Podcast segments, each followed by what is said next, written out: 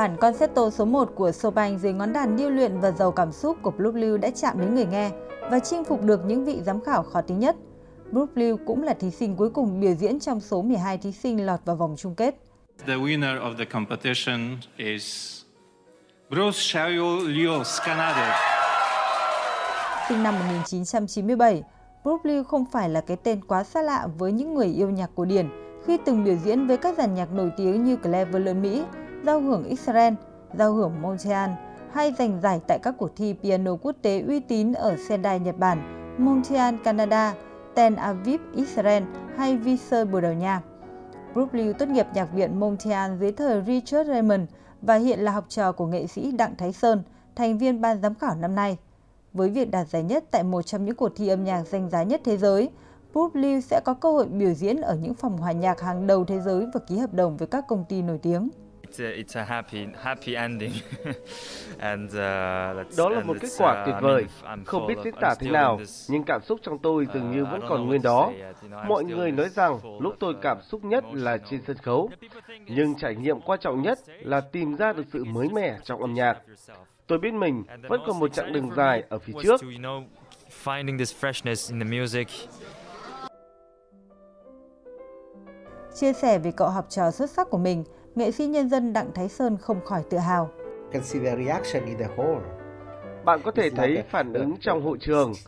Hầu như tất cả khán giả đều đứng dậy trong màn biểu diễn của Brook Liu. Những tràng pháo his tay nhiệt thành nhất.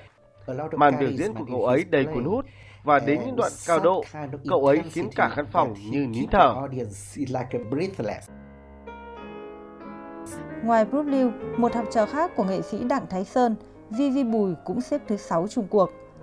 Cuộc thi piano quốc tế Chopin được tổ chức lần đầu tiên vào năm 1927 nhằm tưởng nhớ và tôn vinh nhà soạn nhạc nghệ sĩ dương cầm thiên tài Frédéric Chopin của Ba Lan. Sự kiện năm nay đặc biệt ghi dấu của Việt Nam khi nghệ sĩ nhân dân Đặng Thái Sơn lần thứ tư trở lại cuộc thi với vai trò thành viên ban giám khảo.